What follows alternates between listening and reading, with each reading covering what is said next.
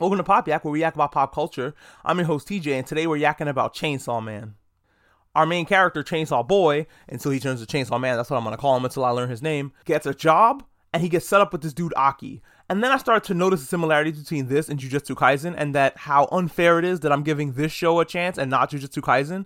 And then I'm like, well, this show makes more sense to me. It's D it's Devilman again, but Devilman as a job.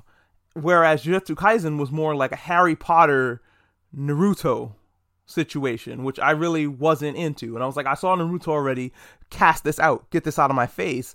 But maybe I should give Jujutsu Kaisen another chance since this show is so similar to it in the structure that it's structurally just Naruto again. Main character who's kind of a silly fuck up, who has spiky hair also.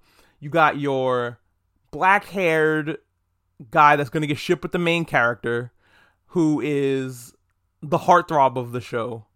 And then you got your pink haired girl that has all the potential in the universe. Yeah, it's pretty much Naruto again, but this one's different because it's Devilman. It's I already saw Harry Potter. I already saw Mob Psycho 100. I don't need to see Jujutsu Kaisen. It's those two shows put together. But I am gonna give Jujutsu Kaisen another chance. Probably not the same way I'm gonna give this show a chance, where I record reviews about it all the time. I might record one Jujutsu Kaisen review, and it might be just my end of the season thoughts on the whole of Jujutsu Kaisen kind of thing.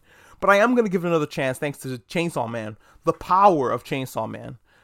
So back to this episode proper, the Sasuke character, Aki, tells Chainsaw Boy pretty much, get the fuck out. This is not for you. You're just here because you want to bang our like camp counselor. And he's like, yeah. And then they get into a fight. And it's the funniest shit I've ever seen. This show is hilarious.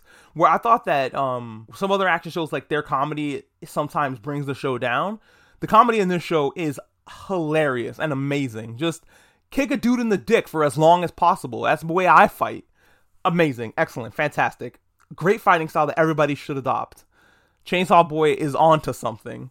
Then he brings him back to his master and was like, yo, he got beat up by the nut demon, which made me lose my shit again. Our boy finally gets a home when they walked in on the first demon with the mantis face, and he's like, I could have been a fiend too. So I have some kind of camaraderie with this demon. And he's like, I'm just kidding. I don't even want to get the porn dirty.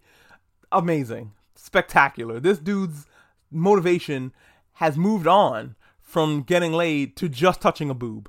Just one boob. He's not being a creep about it. I have to work my way up to touching boob. That's on tier 15.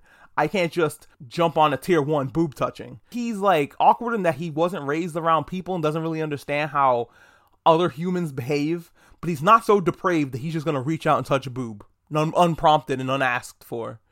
Good man, Chainsaw Boy. He's the worst roommate of all time, by the way. He's just the worst. He falls asleep on the toilet.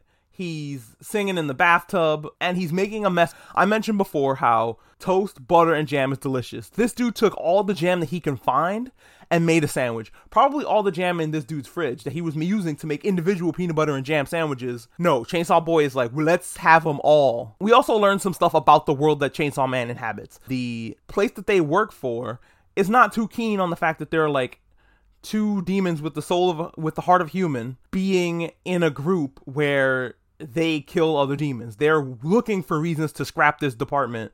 And if that happens, well, you can kiss you two goodbye. Once you're no longer of use, you get killed.